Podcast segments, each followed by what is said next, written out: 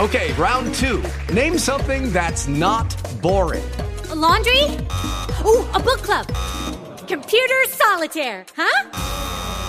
Ah, oh, sorry, we were looking for Chumba Casino.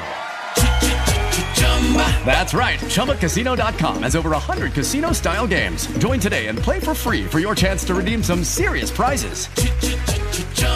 ChumbaCasino.com. No purchase necessary. Full prohibited by law. 18 plus terms and conditions apply. See website for details.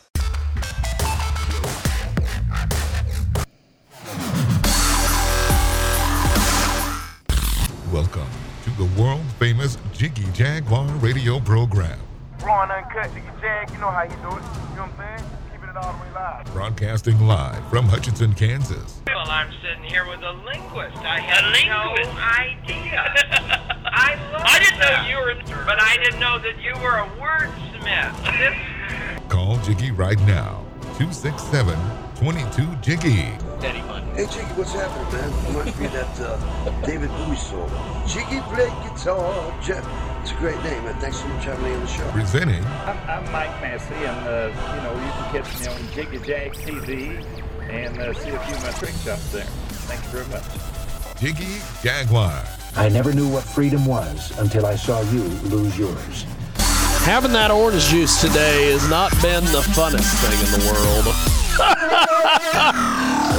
Welcome to the world famous Jiggy Jaguar radio broadcast. We are live coast to coast and border to border on iHeartRadio today, Twitch, YouTube, Rumble, all the various places.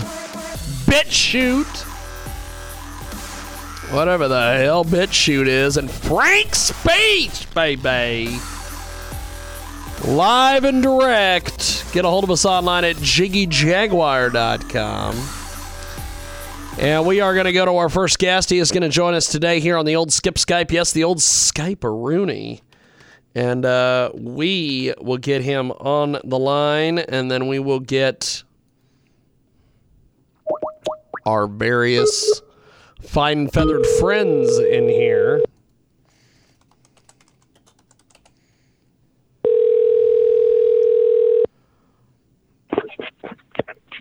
Hello, this is Scott. Hey, Scott. How are you? It's James Lowe. How are you, sir?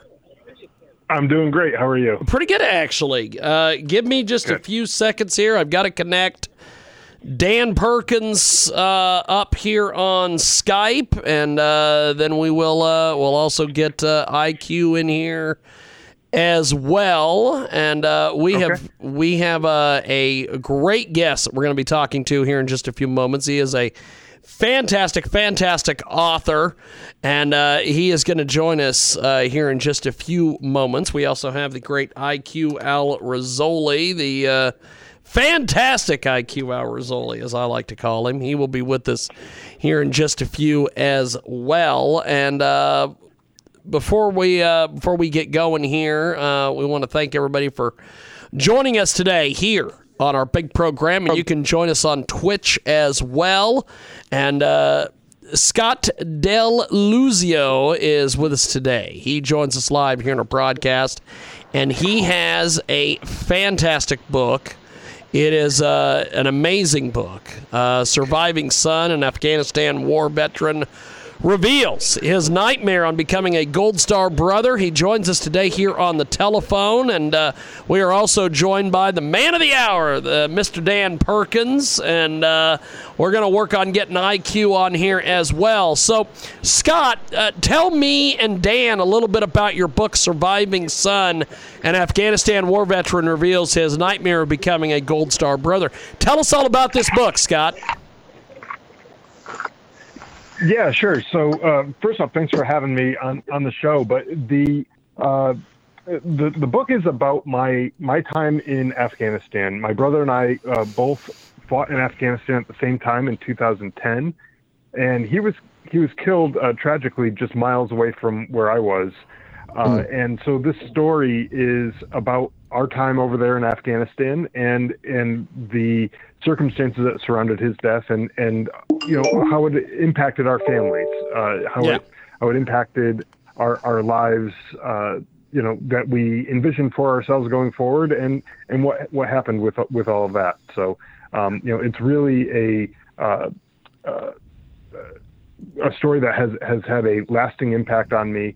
You know, I wrote the book to tell our story. Um, you know, and I know it's it's one of those things where you know my brother is no no longer here. He's no longer able to tell his story. So I take a lot of pride in being able to be the one who who tells his story, his side of the story as well, um, and and do it to the best of my ability. So Dan, uh, you work with veterans with uh, with with your nonprofit. What what kind of what kind of questions here do you have for Scott?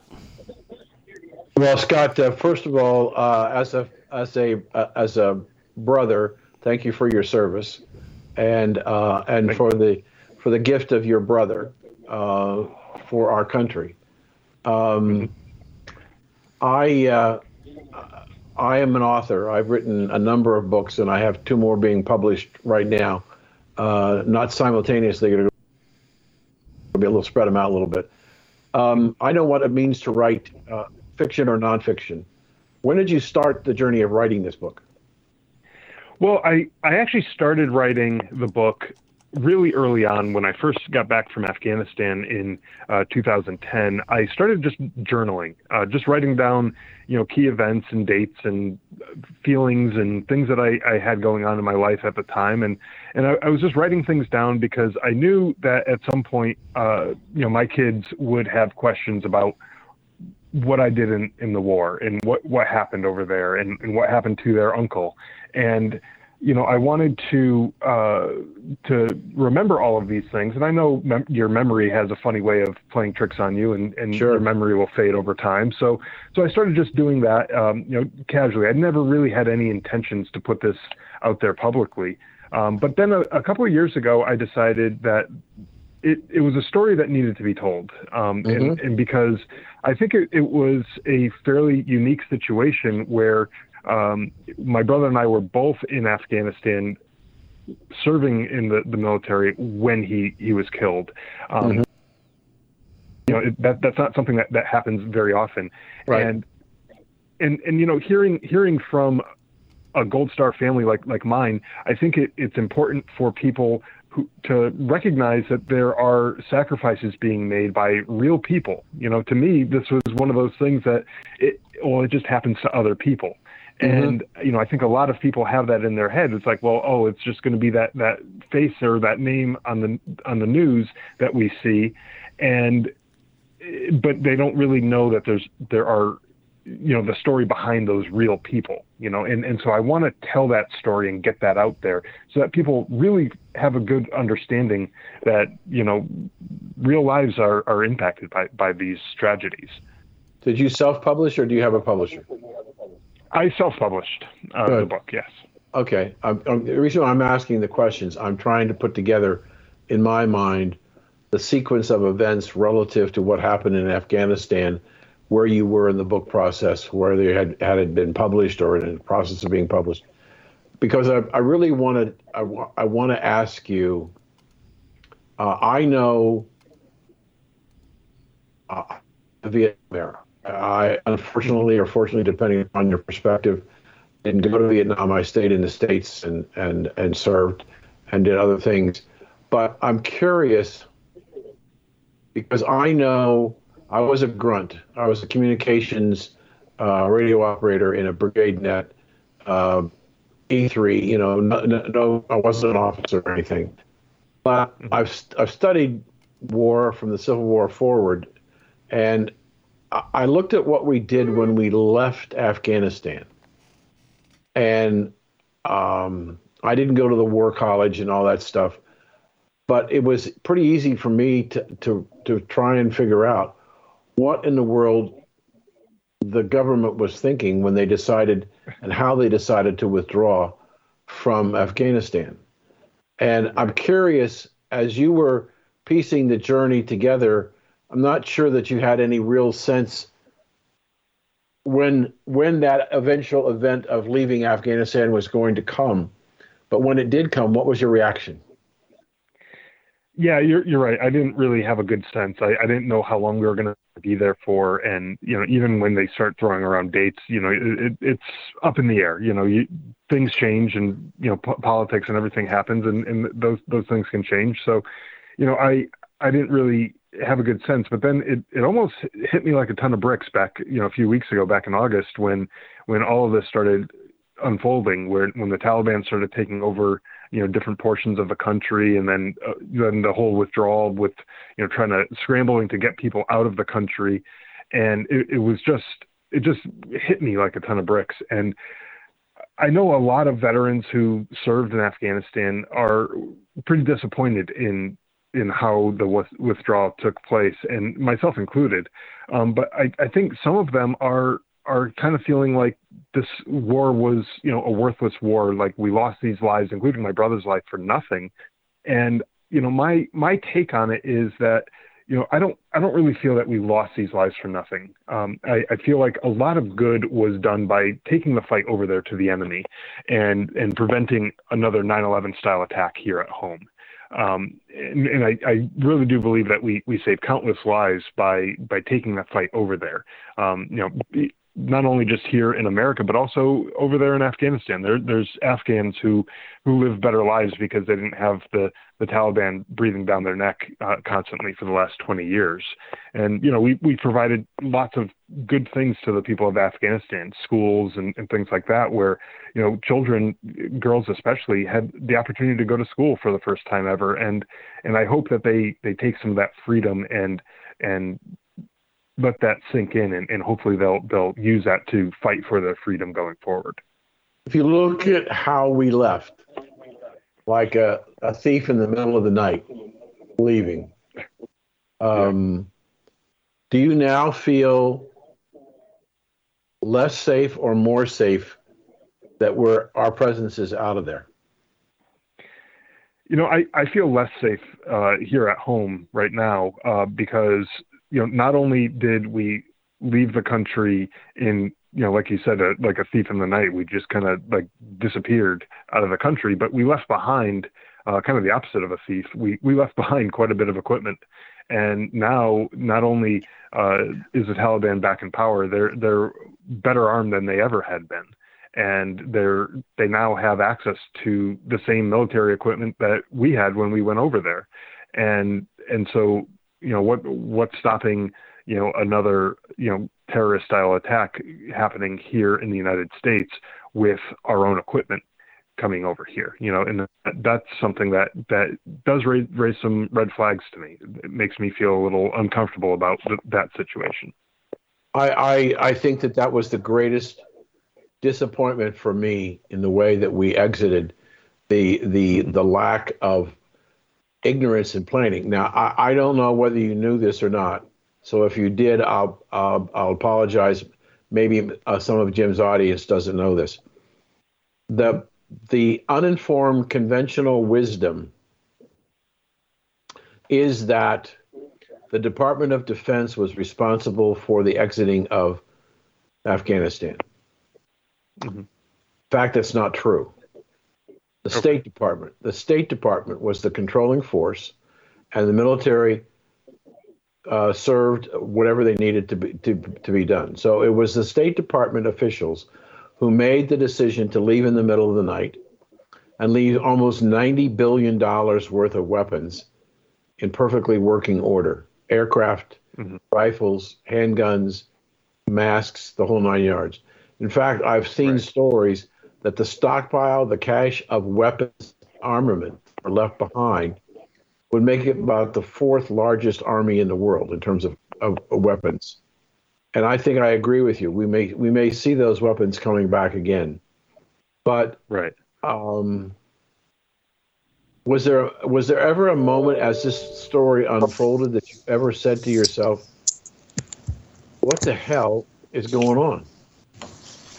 Oh yeah, definitely. I, I mean, and I, I still look at the situation and, and think, you know, something went terribly wrong there. You know, there, you know, you don't you don't leave a country that way with with that much equipment. And then then later on, I started hearing that that the administration uh, who who was making these decisions that they they were you know well aware that the Taliban was on their way to taking back over the country. They they didn't know the exact timeline. You know, would it happen in you know a week or would it happen in six months or or whatever? But but regardless, they would have had access to all of these weapons. And so, uh, you know, regardless of the, the time period that we're talking about, th- those weapons still would have been there. And so, what boggles my mind is is just why why didn't we either take them out of there and bring them back home so we can continue to use them, or destroy them on the spot if for whatever reason we couldn't bring them back home, which I don't know why we couldn't because we brought them there, so we should be able to bring them back. But you know, if if time was of the essence, we definitely could have destroyed them uh, there, and and then we wouldn't have had this situation. Yeah. We have I, uh, got uh, a great guest with us today. He joins us live. Scott DeLuzio is with us. He has got surviving son, an Afghanistan war veteran, reveals his nightmare of becoming a Gold Star brother. And he joins us today here on a broadcast. We're also being joined by the gr- great Josh Bernstein as well. And uh, IQ Al Rassooli, I think, is also joining us. Um, so, Surviving Son, how has uh, how has this book been received, Scott? How how how, how have people uh, you know um, gotten back in touch with you and said they've read the book or, or any feedback you've gotten on this? Oh, I've, I've gotten a lot of great feedback from people who who've read the book. They've they've reached out and said, you know, how touching the, the story was and, and how impactful and powerful it was was uh, to them, and and they they didn't. I don't think they realized just how honest and, and like raw the, the story would be. Amazing. Well, Josh, do you, do you have any, any questions for Scott while we've got him here? No, just I mean, obviously, you know, one of the things that I've always wondered is not only did they leave this equipment behind, but if they knew that they were going to leave it behind, why didn't they at least booby trap it? In other words, why didn't they put explosives and things like that on this equipment to blow it up or to make it inoperable when the Taliban was going to use it? I mean, you would think that the military would have been sophisticated enough and intelligent enough that if they knew that the quote unquote commander in chief and the administration and the woke generals and Maoist Milley and the affirmative action candidate who's now the Secretary of Defense, if all these people, unqualified as they are, were going to make this fatal, horrific mistake and blunder, then I don't understand why some of the other military members that maybe were underneath them or on the ground in Afghanistan, if they saw the writing on the wall, why didn't they have the opportunity to booby trap these things and uh, sabotage most of this equipment? Because what we have done essentially is made the Taliban the 14th most largest and most powerful military overnight. Yeah. It's well, right, and I, I think part of that is is really going to go back to uh, the fact that there was still a standing Afghan government with an, an army there, who a lot of that equipment was was going to be left there for them, um, and so if we were to booby trap that equipment, we'd be you know, essentially, you know, booby trapping our, our allies over there who, who were in the, that the Afghan army, and and that that probably would have would not have played out very well.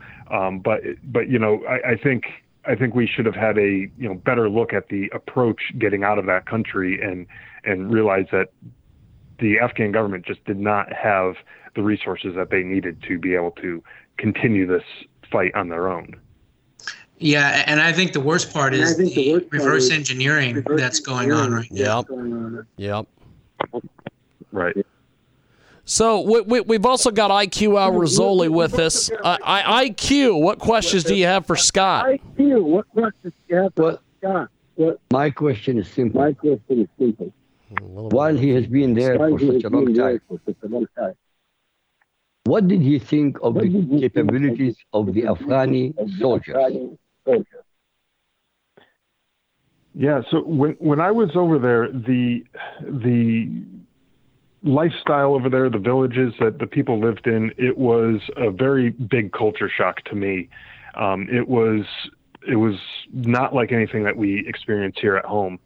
Um, the the villages, a lot of the ones that, that we went into, the houses were were made out of mud bricks with straw roofs and you know wooden poles hanging up, uh, you know their their roofs and, and things like that. And you know, if they they wanted water, they they walked down to you know a stream and collected it, and they they didn't have the running water or electricity like we have, uh, you know, commonly here in in the United States. They they didn't have that in in their their villages, and and the people lived a very you know what we would consider a primitive lifestyle uh, out there, and and the thing that that really got to me was they were happy with it. They they didn't know any different because they had never really left their their village or, or gone too far outside of their village, so they didn't really know any different. And they were they're okay with that. And I think part of the the problem that we had over there in Afghanistan was almost like trying to fit a square peg through a round hole, where we were yep. we were trying to get the people of Afghanistan to uh, be concerned with having a you know a quote unquote better way of life and you know a more Western way of life, and and they didn't really care about that stuff. They cared about the people in their their village and maybe the next village over and in their little little area and they, they didn't care about what was happening in Kabul. They didn't care about what's happening in Washington. They don't they, they didn't care about that stuff because it didn't affect them. And so they were happy to live the way they were living. And, and I, I think that was one of the things that we needed to understand a little bit better while we were over there. But you never did. And your, your, your leaders never taught you and they still are failing in t- teaching you. You are in a different culture, you are in an Islamic state. Mm-hmm. Yet nobody instructed you before you left America to go to Afghanistan about their lifestyle, about the cultural shock you will see. This I find extremely difficult to understand for the people who are going to fight a war in a land which does not belong to them. In well, summation, so we, we did we did we did do a lot of uh, we did do some training on uh, the the culture. So we we did did know certain things that were uh, not appropriate to do over there. Um, that and, and, we knew some of the, the, the cultural norms. So I, I, can't necessarily agree 100% with what you were saying there, but um, you know there are there are some things with within their culture that that was a shock to us. Like I like I was saying, the, the way that the people lived and that they were just okay with how they were living. Um, that that was a little bit uh, of a shock to me. But but we knew you know how how to interact with the women, for example. That that's a unique. Uh, not I can't say unique, but it's a different way of interacting with people than than we would do here. Um, and um, you know, and you know, how to greet people and, and all that, that type of stuff. We, we did do some cultural training before going over there. So we did have that, that kind of background. But they, so, sorry, um, but if I, go could jump in for just a minute, Jim? Yeah, go ahead, Dan. So you were there. How long were you in, in country? So I got in Afghanistan in early February uh, 2010, and I, I left in August of uh, 2010. So it was about six months. Okay. What what I what I've thought about, I was not surprised that the Afghan army dropped their weapons and refused to fight against the Taliban. It didn't it didn't surprise me, and I'm curious in the time that you were there did the thought ever cross your mind? If the Taliban comes back, these guys are not going to be on our side. They're going to drop their weapons and they're going to be on the Taliban side. Well, you know, and one of the things I, I do write about in the book Surviving Son was one of the things that, that we were tasked with doing was training the Afghan army. And so we, we would do some, some training with them and then we would go out on missions with them and, and uh, I, I, sort of equate it to a, a driver's ed uh, class where you have the instructor in the passenger seat that has a brake that can pump the brakes if, if need be, uh, if things get a little out of control. But but generally they were you know in control of, of the missions, uh, going in and clearing the houses and, and things like that. But we were there for kind of backup support if, if they needed it. And one of the things I noticed was getting them to train was incredibly difficult they, their their attitude and their mindset about it was just completely different. Now, um, you know, we were talking about culture before, and uh, you know, one of the things that we struggled with was we were trying to train them during uh, the Ramadan, uh, which uh, for people who are unfamiliar with that, that's a Islamic uh, holiday where uh, the people uh, don't eat or drink uh, during the, the daylight hours, and uh, they it's just uh, you know complete you know fasting during that time. And, and when you're in a desert climate that could easily get over 120 degrees, you're not really going to have a lot of energy to expend during that time period. So, you know, trying to get them to to train in the middle of the day was incredibly difficult. And then if we were to wait at night, that's when they eat, and so they weren't going to want to train then either. Um, and so, you know, it, it was just a difficult thing. And then then when we actually would go out on missions, uh, they were not very well prepared. You know, sometimes their their rifles would jam because they never cleaned their their rifles. They didn't have that sort of discipline to uh, take care of their stuff, and and they they weren't as well disciplined as uh, as we would have liked them to be. And so, you know, it it really didn't surprise me when they they dropped their weapons after the Taliban took over because, you know, I honestly I, I don't I don't think that a lot of them were there for um, the defense of their country. I think they were some of them were there just to collect the paycheck. Yes, they were getting. let me, Jim. Let me follow that with a quick question. Yes, uh, I was in basic infantry, and I knew part of my basic training at Fort Knox was how to assemble and disassemble an M16 rifle, how to clean it, how to take care of it. Yet a thought in 20 years we would have taught people how to how to clean and prepare their rifle for combat. And you're telling me we they didn't. They didn't know how to do it. No, no, and whether they knew how to do it or not, I, I don't know, but they they didn't. So for all intents and purposes, no, they they didn't know how to. They, at least they didn't know the importance of it. Um, but when when you talk about that that 20 years, that a little bit of uh, you know false assumption there is that you may have the same people that you're you're training for 20 years, um, but but a lot of times someone may may sign up for you know uh, the military service over there in in Afghanistan and they sign up for a year or two or whatever the case may be, and you may only get a couple months out of them before they they disappear. And you you don't know where they they went and they don't want you to know. Um, and so you don't you don't see them again. So so it's it's hard because you're you're constantly training brand new people, uh, trying to get them into uh, this military mindset, and then then people just disappear, and and it's it's hard to to really get them to be trained up. Think of it this way: uh, imagine, God forbid, CCP troops came into America and trained with Americans on American soil and we're going to help us somehow, I don't know, defeat North Korea or whatever. I'm just throwing anything out there. Yeah. How would we feel as Americans trusting people that we automatically distrusted, number one, but number two, that have been our enemy? And whether it's from, you know, the, the people, whether it's from, you know, the the uh, the government, whether it's from just you know farmers or whatever, anybody in the country is going to distrust us. So yeah. we should have learned our lesson uh, from Russia and what the uh, Afghanistan people were able to do to Russia and have them leave the country with their tail between their legs. We should have been able to see that nation building in seventh century ideologies isn't exactly the smartest thing to do.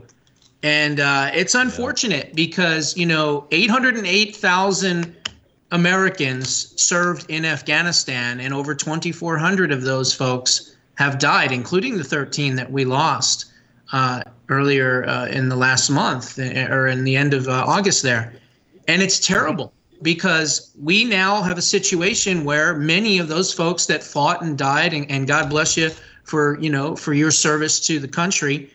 Uh, many of those folks, you know, are angry and pissed off, and they're upset because their brothers and sisters died in vain, and they were left by our government of all people. You know, you would think that your government would back you, and of course they did not. And that's really got to be tough for anyone that served in this war. The only thing I could hope and pray is that the Afghan veterans that are so upset uh, are, you know, communicating off the grid, off social media, off email, off phone calls. But uh, let's just say that they're they're planning they're planning and plotting behind the scenes to make sure that their brothers and sisters never di- died in vain. Yeah. And I'll leave it at that. Yeah, Jim. Do we have how much longer do we have the guest? Uh, we've got him for a couple more minutes, and then uh, Okay, I- he's, he's got to I- I get going. have to so if ask you one have more question. yes, go ahead, Dan. this is this is probably, um, and I say to the guest, um, I've thought about this question a lot over the years. But one of the things that became clear to me when we heard what was going on, that for 20 years, the leadership of the American people, of the American military, was lying to the American people. I remember I remember the gray haired general who was in charge of the combat forces in Vietnam telling us that the military was lying about the kill rates and the casualties that took place in Vietnam. And it was like it's like Yogi Berra said, it was deja vu all over again. And I'm saying to myself, what the hell happened to the leadership in our military that in these two conflicts they had to lie to the American people about their success or failure. And they were lying about their success. What's going on with the leadership in the American military? Well, you know, I, I think one one thing is I, I don't know that the definition of success was really clearly defined uh, in Afghanistan in particular. Um, you know, what what would you you know what what goal line would you have to cross to in order to say we were victorious over there? And I don't know what that answer is. I, don't know that that anyone can give a, a real good clear answer on what that is. And so, you know, when we when people talk about winning or losing and and and things like that over there, I, I don't I don't know that we can say that we did win or that we did lose because what were the rules of the game? What what did we have to to do over there? And and you know maybe it's a, a lie you know lying by you know omission by just not saying what that that uh, target was, but you know it, it's it's something that I, I think was a, a failure over there and and I think we should definitely learn from these experiences over there and apply this to any future conflicts that, that we might find ourselves in. Because looking at the history of this country, we're, we're bound to be, you know, in another conflict in the next, uh, you know, several years or so. So, you know, let, us at least learn from something here. Well, I doubt uh, you will. the- honestly, I'm sorry. I doubt. No, go ahead. If you haven't learned from keeps right on Vietnam, you haven't learned from Uh, the Russian experience, and you haven't Right. learned in 20 years. How could anybody leave Bagram Air Force Base before leaving, taking out the equipment and the military, I mean the civilians? How is They that did it on purpose. But that I is agree with you. exactly why the military of Afghanistan collapsed without the Air Force to protect them or to supply them or to interdict on their behalf. There was no way on earth any Afghan army could defeat the Taliban. This should have been obvious all the time. Obvious. Why was it obvious to me? And I'm not even a soldier. See, this is the thing. No, Yeah, my you're- articles that I you're- wrote, I said when uh, Biden said he will leave in August, I said before he leaves, the Taliban will take over. How is it conceivable that I, an outsider and not a military, could come to the conclusion that the military couldn't co- come to? Because you're an expert on Islam and you know how they think, and God you bless know you. Thank you. That's right. That's all it. of the uh, you know ins and outs of the religion, and you knew that what our leaders didn't know. Our leaders were dumb enough to think that somehow we were going to have enough American influence and Western ideology implanted on these folks to completely change their entire way of thinking. And I think Yep. that that's um, arrogance, uh, certainly on our side, to be able to think that we would be able to do that. Um, you know, George Bush once said that nations that believe in democracy don't attack each other. Well, yeah, that's true. But why is it our responsibility to create those democracies? And that's where Trump and his foreign policy of less intervention, why it was so popular with everyone, including even Democrats. And now we see the warmongering neocons and the Biden fake administration uh, just licking their chops to get into all kinds of conflicts. That's the problem.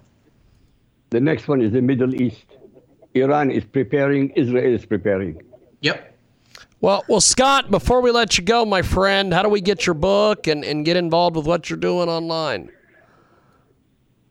Yeah, so the book is available on Amazon uh, in Kindle paperback hardcover formats, so you can get it there on Amazon. Just search for Surviving Son and uh, my podcast. I talk to a lot of veterans on my podcast. Uh, it's Drive On Podcast, so you can check that out at driveonpodcast.com. Fantastic. Scott, what's your last name?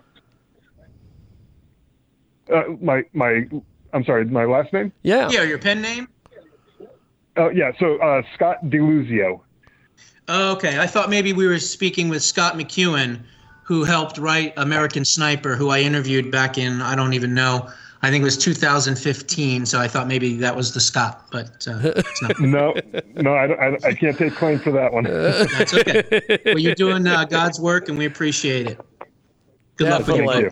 Th- th- thank you, right, thank Scott. you. Appreciate it, my friend. There he goes. That's Scott DeLuzio. And uh, Josh Bernstein, Dan Perkins, IQ Al Rassooli today. So, uh, so Dan, uh, give, give give me your thoughts on that on that last interview there with Scott while we get our next guest in here. Well, I, I I won't give you a comment on him per se, but I will give you a comment that I happened on a one on my regular show. Um, right now, we have the lowest percentage of veterans in the Congress, both Senate and House, since the end of the Second World War. Yep. And so these these men and women who served their country came home from the war and continued to serve their country by getting involved in politics. Yeah. I'm not it's not a criticism of the American veteran. I'm just perhaps they haven't thought about it. I interviewed a veteran yesterday. He was in Special Operations Command. Um, he and his wife both served in Afghanistan several tours and he just decided that he had to do something. He had to get involved because he didn't like what was going on in our country. Yeah. And so he he decided to run for this the seventh district in the state of Virginia, and and he's actively campaigning and um, involved. We've we've we've got our next guest with us today. He joins us live here on our big broadcast. Uh, he is fantastic. Stephen Willeford is with us. He's from the Second Amendment Foundation. He became known across America as the good guy with a gun. He intervened in a deadly mass shooting incident on November 5th, 2017, that took place at the First Baptist Church in Sutherland, Texas. Willeford shot and wounded the mass shooter twice, who then fled the church at high speed, crashed, and died. Stephen credits his unwavering faith and penchant for preparedness as to why he was able to step in during this critical incident. He is now a spokesman for the Citizens Committee for the Right to Keep and Bear Arms, the Second Amendment Foundation, saf.org. And Stephen joins us today, along with Josh Bernstein, the great Dan Perkins, and the fantastic IQ Al Rassooli. I got an email from someone the other day, and, and they, they said that. Uh, they love Dan. They love listening to Josh and Don and all these things, but IQ is fantastic. I wanted Wow. to wanted to pass that on to you there, IQ. If Josh can give me a compliment the way he did a few minutes ago, I rest my case. I got my PhD. awesome. So, uh, so Stephen, uh, tell us about some of these different. Uh, one one of the big news stories is that women are purchasing handguns at record rates, and maybe this has little to do with Right. an out of control southern border. But uh, what, what, what do you think about this, my friend? I think it's an excellent thing that women are starting to uh, buy guns and learning to protect themselves. You know, obviously, a woman, for the most part, has a severe disadvantage to a man when uh, in some sort of altercation, but a handgun equals all that. Uh, makes everybody equal across the board.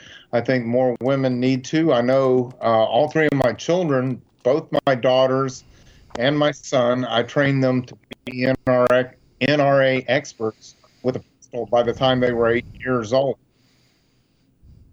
Wow. Dan, uh, start us off here, my friend, and then we'll go to Josh and Oh, Okay, I, I, sir, sir, I, um, I, um, I have a nationally syndicated show with five million listeners, and I have been trying to get from the various organizations who support the Second Amendment to get anybody to come on and talk on my show, and I treat you with respect, honor, and dignity. So I'm putting you on the spot. Would you consider coming on my show? I would come on your show. Okay, That's good. a way Now, to do it, Dan. I want to go back to the. I appreciate that. That's And I'll awesome. get the contact What am I, chopped information. liver here? I'll get the contact information for, from Jim. yes, yes, I'll I mean, send I that got over I to got you. organizations. I have organizations who claim to support the Second Amendment that never return phone calls. Some of them I've called five, six, seven, eight, ten times. Never return a phone call. I've Yeah. never been so disappointed in organizations who say they support the Second Amendment. We're going to go back to the women issue. I think what you're saying is is is true, but I think there's another reason why women are buying guns. Defunding the police. More and more women in these right. inner cities, big northern inner cities, don't trust that they're going to have anybody from the police department to respond. Remember, it's important. A lot of people don't understand this. The re, the the police more often than not respond after the fact, not before or what's rarely while it's going on. Right. So I believe that the, one of the reasons is that the women, many, many women of all colors, shapes, and sizes, have decided that this defund the police movement has put them in jeopardy. I have a, a friend who lives in a very exclusive community in Savannah, Georgia, in a gated community, has learned to shoot a gun.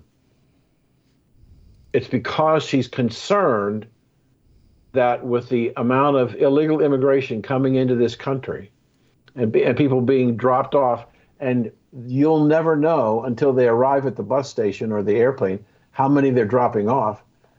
Communities can turn very rapidly. So I think part of this uh, in, in gun sales in general are up dramatically.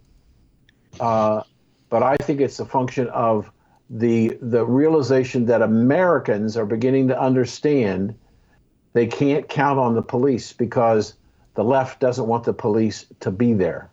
So they're left with no other choice than to gun up and take care of themselves.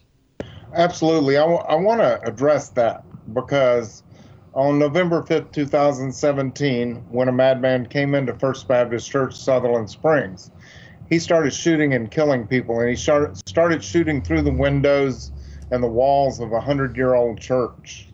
And uh, we live in a small community of 600 maximum of total um, total numbers in Sutherland Springs, and we are far from the Wilson County Sheriff's Department. We obviously are such a small community, we don't have our own uh, police department. so when he started shooting through the walls and stuff the church, I knew that it could be a while for the police to be able to get there. And and that being said, I have the highest respect for our police department. Our men and women in blue were coming as fast as they could. They were endangering their own lives just driving to the church to run into a, a situation where um, they may not know anybody in the church, but they're running into a situ- situation to put their lives in danger for them. But the reality is, I grabbed a rifle out of my safe, I grabbed a handful of ammunition, a magazine, and started loading it as I ran across the street. And I was five to seven minutes before the police got there. They were five to seven minutes behind me. We are our own first responders in so many ways. Yes. And it's time that we realize yes, like you said, police a lot of times are there to mop up the blood, take evidence, and hopefully arrest someone. But for the most part, they are not there to stop the crime in progress. Let me uh, let me follow that, sir, by by absolutely agreeing with you. But I, I would I would propose a, a new question. As the left continues across the country to defund the police, do you think, and I, I'm going to use this word, I want you to understand I'm using it in a positive way, not a negative way. Do you believe that Americans are going to be forced to create their own vigilante groups to protect themselves? I I personally think that there are groups cropping up all over the place, militia, if you will. Uh, I, I I think that has a negative connotation, and so many times it's given to us uh, by the media, for the most part, as a negative thing. I, I see it as a positive thing. People, Minutemen, you could call groups Minutemen, and what a Minuteman was is when they gave they were given any kind of warning of anything happening, they had a minute to get their gun and so many balls of ammunition at the time and so much powder into action within a minute. They were required to be able to react within a minute. So, in some ways, I was a modern Minuteman.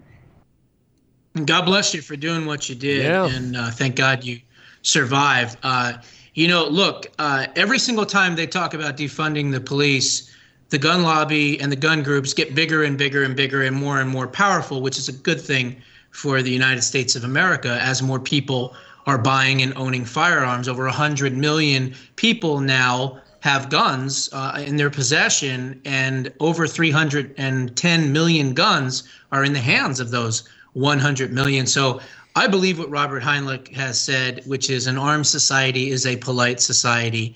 The more guns in society, the safer society is, not the other way around. It's just amazing that throughout all of these shootings and mass shootings and all these sprees that people can't finally understand and realize that a good guy with a gun is going to meet a bad guy with a gun and save so many countless other lives. You know, I've often I've often said, which is a better headline? Madman with a gun walks into school and kills 25 children, or madman with a gun walks in school to kill 25 children, gets shot by teacher and security guard, 24 children's lives saved. So again, you know, this connotation that uh, guns are the evil and guns are bad. No, it's not. It's guns are good.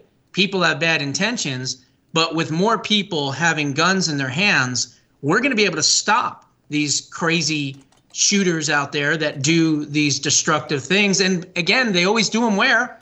In gun free zones, right? That's where all the shootings happen in gun free zones. So it goes to show and prove that when you take guns away from law abiding citizens in society, you're making that society less safe, not more safe. And uh, just recently, uh, a- an interesting stat came out, and this is by the FBI, reported that more bad guys are shot and killed in in the commission of a crime by civilians and individuals. More are shot than by police officers. That means that men and women out here uh, that are not police officers are now beginning to defend themselves with guns. And when a criminal comes out, of course, there's going to be more of them shot because if you are able to defend yourself, uh, you're there when it happens. The police have to get there. So now it's outnumbered. The people that are using guns to defend themselves against criminals, and they're shooting more criminals themselves than the police officers are. The greatest, the, Jim, the greatest fear that I have is with the hundreds of thousands of millions of people that are coming from across the southern border. I'm not saying that they're all bad guys, but there's a lot of bad guys that are being smuggled into the country. Uh, the the risk of being attacked by a bad guy is going up every time a hundred thousand or a thousand or whatever number you want to pick on it come across that border illegally. And I, I hear the stories about what's happening to the villages and towns and communities on the Texas border and how they're being destroyed by the by the illegals and the, the cartels. Um, you know, and and the, the the the practical reality was that the the, the issue of the Haitians under the bridge in Del Rio, Texas, in my opinion, was all about distracting and redirecting the Border Patrol to Del Rio and leaving miles and miles and miles and miles of the border unprotected, unparoled, and thousands of more came in, drugs, weapons, and bad guys came in, just walked across the border. Please, please do this for me, okay? Sure. Because I just put out a new video. I have a YouTube channel called The Barefoot Defender. And uh, my YouTube channel is out there. And what I did is I went to Roma, Texas. You're exactly right on so many ways. I went to Roma, Texas, and in a dead end street in a neighborhood, the Border Patrol had plastic foldable tables set up. And they had five Border Patrol agents there. And they had the illegals lined up in front of them. And this is up at the top of the banks. And they were checking them at the top of the banks. And they would bring them up and say, Do you have any ID? Well, over 90% had no ID. And they'd say, Where are you from? Uh, Honduras. They'd write it down. You're from Honduras. What is your name? And they'd give them a name. No proof of any of this at all. No proof that they're from Honduras. No proof that they're uh, James Gonzalez or whatever. And they would put them on a bus. Now, I went down to the edge of the Rio Grande River, the border between Texas and Mexico, and where our National Guard was down there. And our governor has said that he sent the National Guard down there to prevent this from happening. Instead, our National Guard was down there at the border, flashing a flashlight across the border for the drug cartels to bring the illegal, illegal immigrants there. We had a night vision camera and we were videoing, and we videoed four boats coming across, and our own National Guard helping that to happen. They were facilitating and bringing the illegals onto American soil. And we, we were told by the National Guard that we were unwelcome, that we were trespassing. I, you mean I'm standing on American and I'm an American citizen and I'm you're the trespassers. Not the I said, and you're bringing illegals onto our shores. No, they're the ones that are trespassing. I am not, and that was confirmed later by the uh, highest-ranking border patrol up at the top of the river. We we were told yes, we did have the right to be down there. They tried to discourage it. yes, you did have the right. We were to told. Be down we, go ahead. That's that that that's amazing that you had to be told that yes, you had a right to be down there. amazing. When, we started, they told us do not flash a flashlight. And it's about a half mile walk down to the river. They said when you're going down the hill, do not use a flashlight because the drug cartels shoot at flashlights. I had on class four body armor walking down the river with no flashlight and videoing this. And uh, so I walked down there and I videoed it, and they did not want me down there. Uh, the National Guard made it, and they said that they, the uh, Border Patrol told us we have the right to be down there, but they try to discourage it because it's dangerous. Well, if it's dangerous, it's time for it to be dangerous to come onto our side of the border. Uh, they Amen. put on armbands. They had on armbands. All the, and those armbands you were talking about. You're you're thinking that they're criminals coming over here. What those armbands indicated, and when every one of the illegals came across, they would tear the armband off and drop them down on the ground. Those armbands indicated they have paid the drug cartels to come over here. And if if they didn't have the money to pay them, then they sell themselves into servitude to wow. the drug cartels. They either guarantee that they will run drugs on our side of the border or be a sex slave. And if they don't fulfill that, the drug cartels will find them and kill them on this side of the border. And one guy, apparently a week and a half, two weeks before I went down there, one man had tried to cross the border, and the drug cartel drug him to the banks of the river on the Mexican Wow. side. While he was still alive, they disemboweled him, pulled his intestines out with him screaming within eye and earshot of our side of the border. And then they cut his head off and they left his disembodied head and body on, on the Mexican side as a warning this is what happens to you if you don't pay us to cross.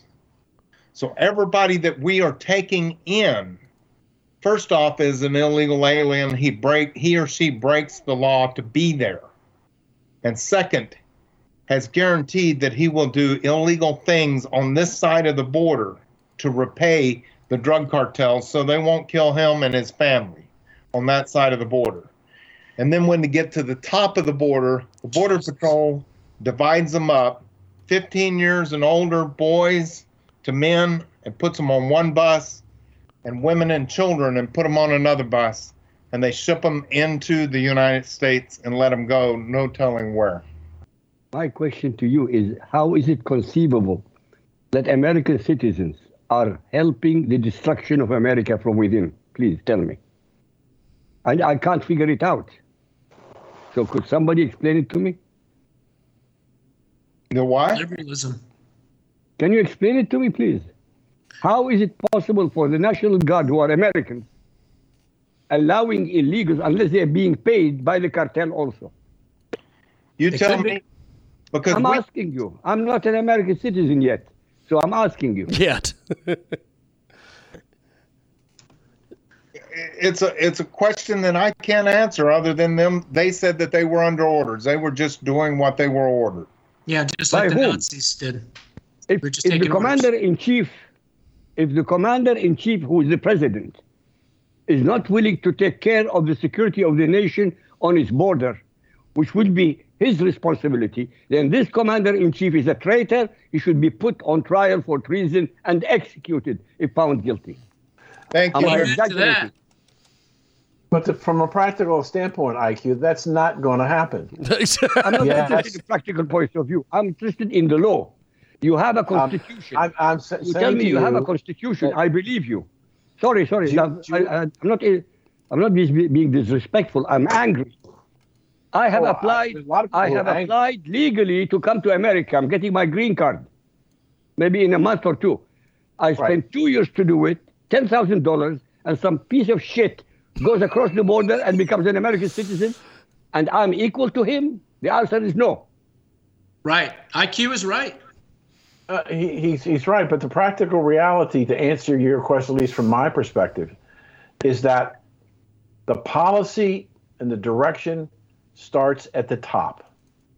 And Joe Biden has basically refused to address the problem of the volume of illegal immigrants coming across the southern border. He put, quote, Kamala in charge of it. She went one time, has never said a word about it since Yeah. then. They don't care. They don't care. If they, They don't wanna care, then they replace are the liable. white Excuse working me. class They don't care. What do you mean they don't care? You've got a Because they president want to and a replace vice the white working class Where are, where are we? In a banana republic? What Yes, we are. Yes, we are. I accept that. I understand. I agree. I said it was a banana republic. But from the practical point of view, from the legal point of view, from the constitutional point of view, I would have an uh, armed insurrection if I were in America. I would start an armed insurrection. IQ, you got to understand that we have an administration who just set an enormous precedent. When the Center for Disease and Control last year allowed people to suspend their rent payments, the landlords went to court and it went all the way to the Supreme Court, and the Supreme Court set, said that the CDC has no standing because they're not a legislative body, they not enact laws. So the action of the CDC was unconstitutional. What did Bi- what did Joe Biden say as the, as the titular head of the government, which was the message that was sent down to the closed border crossing guard? We don't care what the court said. We're going to do it anyway. and you are willing to accept that without a revolution. Sorry, I don't accept, personally, I don't accept any excuses. Every excuse is a, a way to get out of it. I don't accept that. I'm sorry. I'm willing to put my life on the on, on the line. I have absolutely no doubt about it. I am willing. I am all the time. I'm getting threats to be murdered because of what I say. But am I afraid? The, answer is no. Everybody Join dies. the club with Josh. It's what legacy you leave, which is more important. James, what are you laughing at? No, I'm just amazed that this whole thing has just gotten so completely out of control. And how long has Biden been the president? What, six months maybe? Nine months he destroyed Eight. America. In nine months. Less than that. And you, American people, are allowing it. The shame is on you people, not on It the is. gentleman who went to shoot the the perpetrator. He used Yeah, but his. I, IQ, IQ, you got to understand something. No matter how angry we get about what's going on, even if the Democrats lose the House and the Senate in 2022, the president still will be in charge of the executive branch, and it probably will be Joe Biden. Impeach So- him. Wait, wait. Let me finish. There are millions of Americans who think that things can be reversed if we get control of the House and the Senate. That's not true. That is a false hope, a false assumption. Because And of my cousin Vito. Right. And so so nothing is really going to happen per se until the 2024 presidential election. Now, I believe that it's possible that the, the two tax and spend bills by the oh, by, by the Biden administration are going to go down to defeat. But that doesn't mean they're going to stop.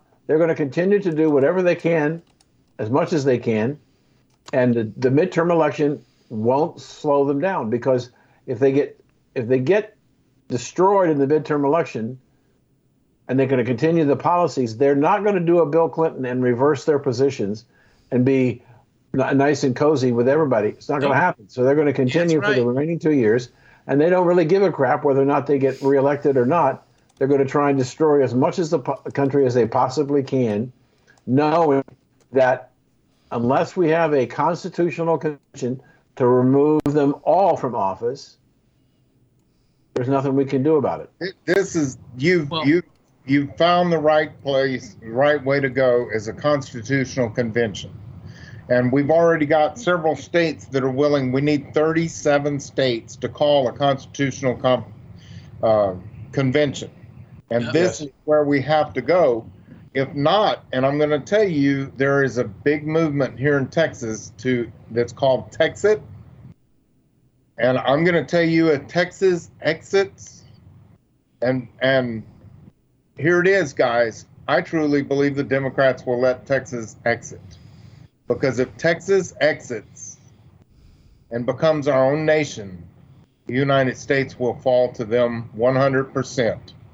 You guys need to know that if Texas walks away with our delegates, then there'll never be another Republican anything or conservative anything elected in the United States of America.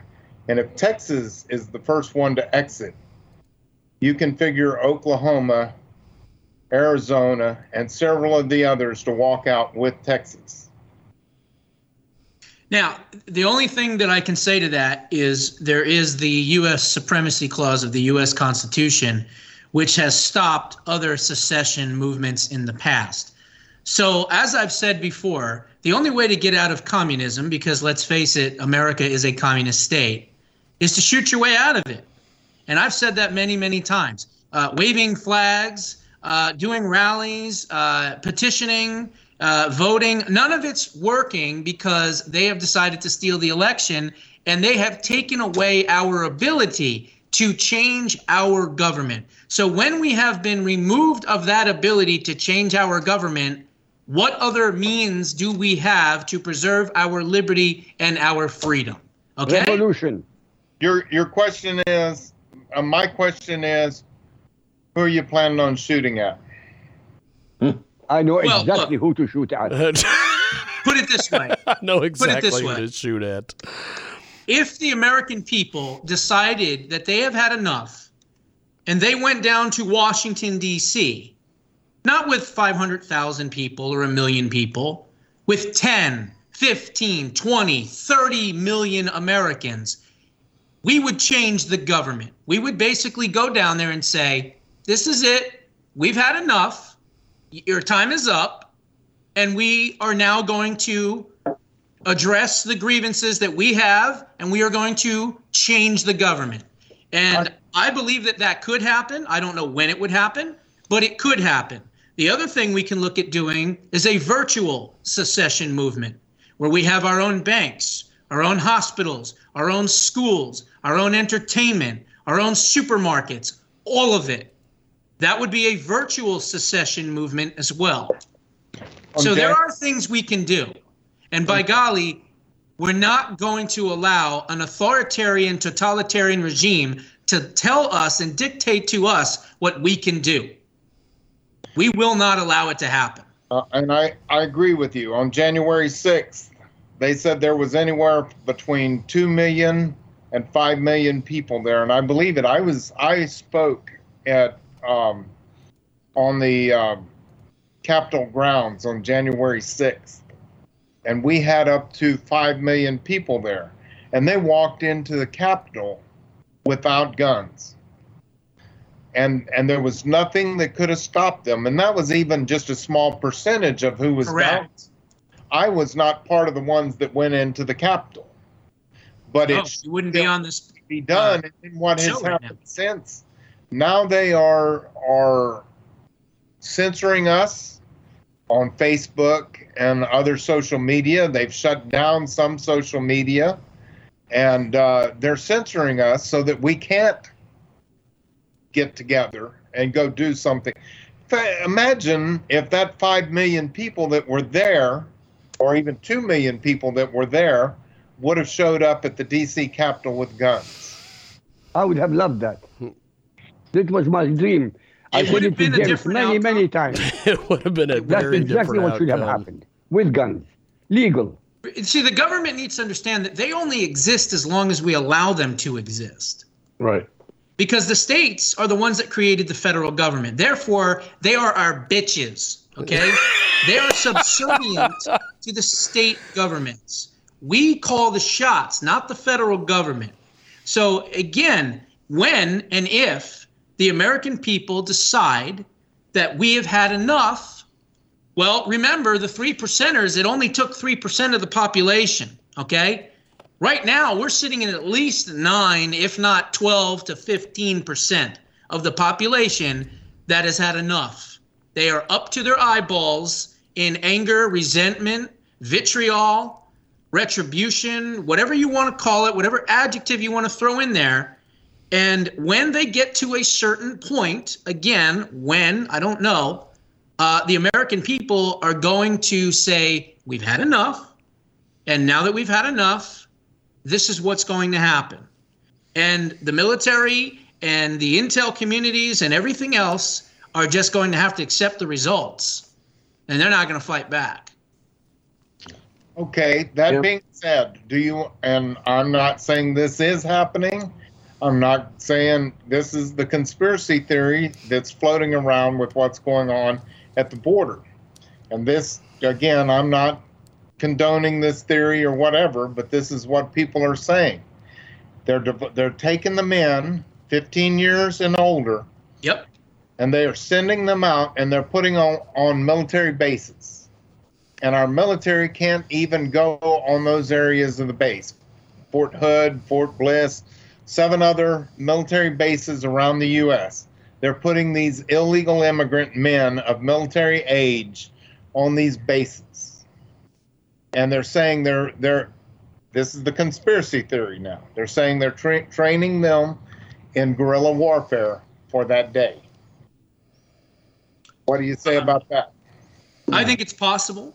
I certainly do. I think it's possible. I think this government is that evil. I think this government hates this country. I think this government wants to do anything they can to control us. And uh, I think that it is certainly possible.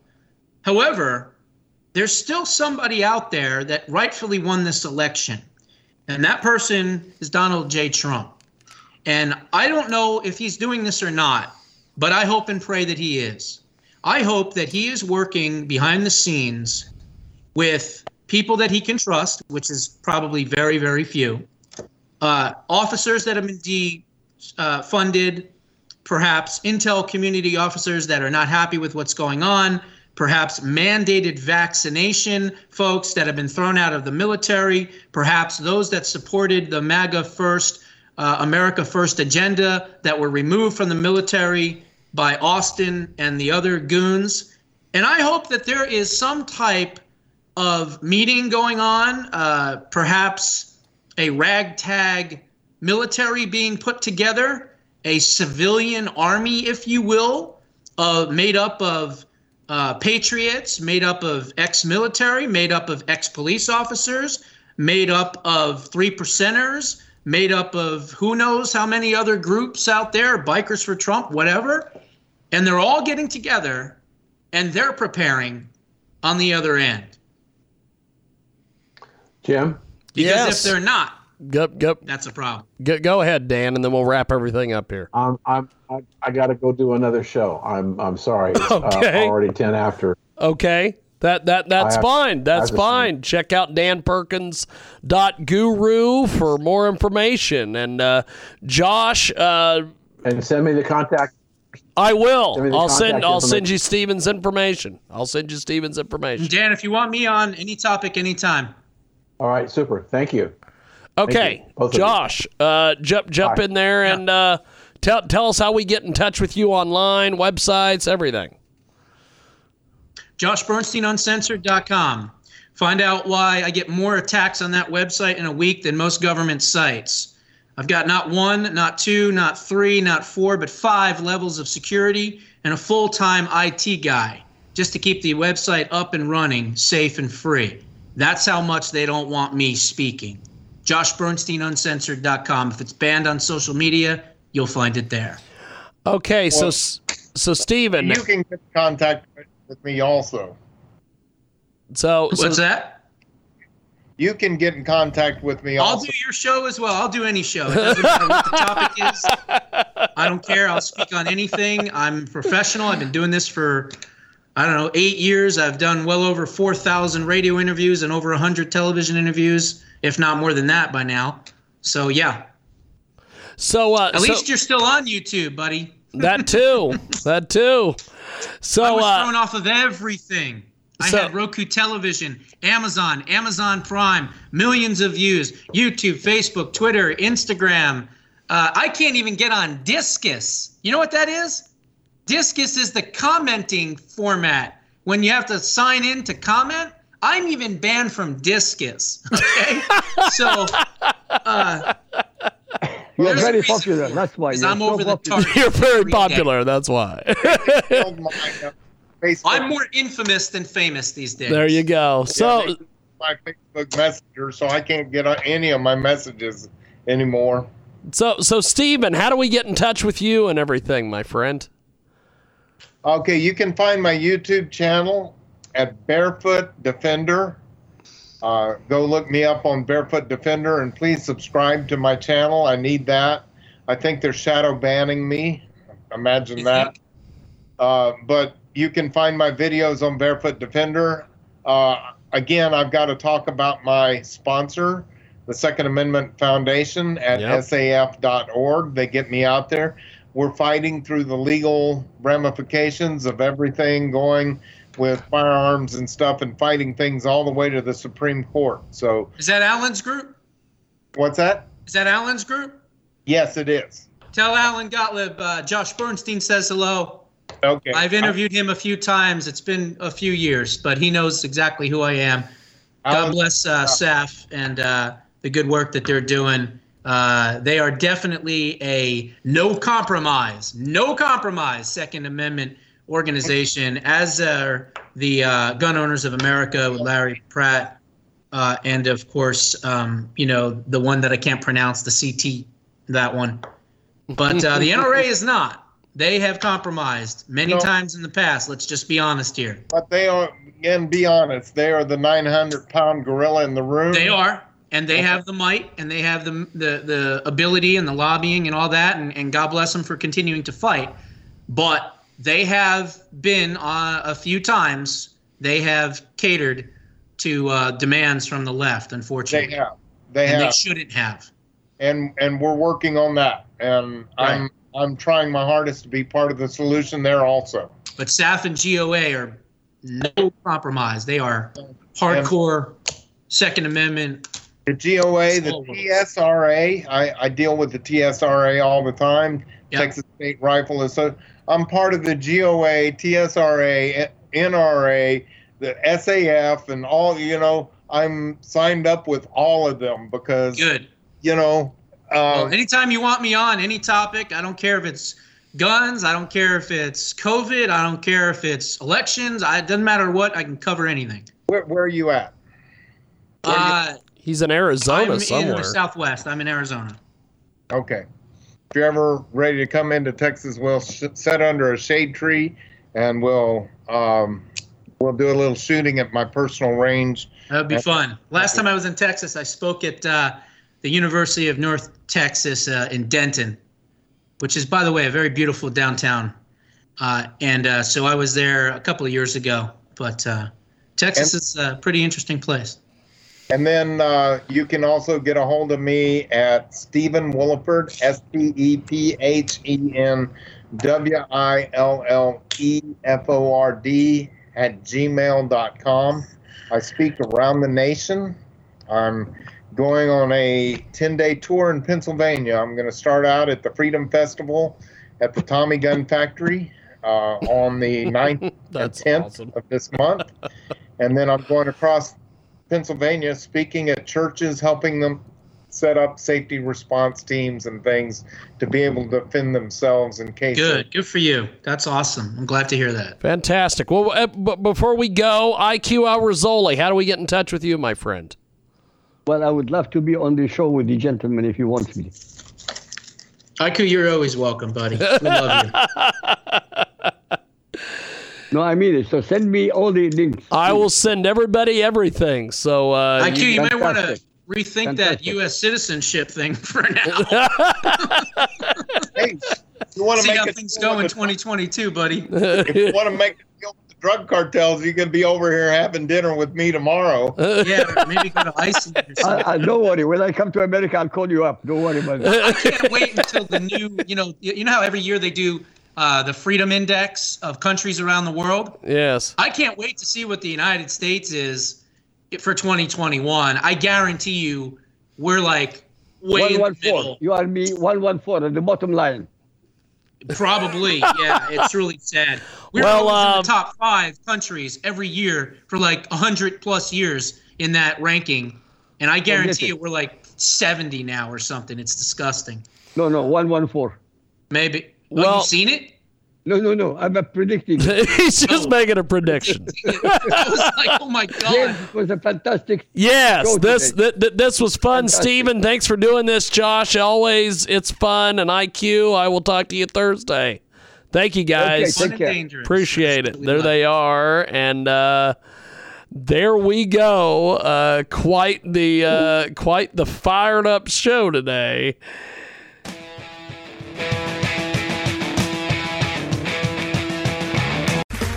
Okay, round two. Name something that's not boring. A laundry? Ooh, a book club. Computer solitaire, huh? Ah, sorry, we were looking for Chumba Casino. That's right. ChumbaCasino.com has over 100 casino style games. Join today and play for free for your chance to redeem some serious prizes. ChumbaCasino.com. No purchase necessary. Where prohibited by law. 18 plus terms and conditions apply. See website for details.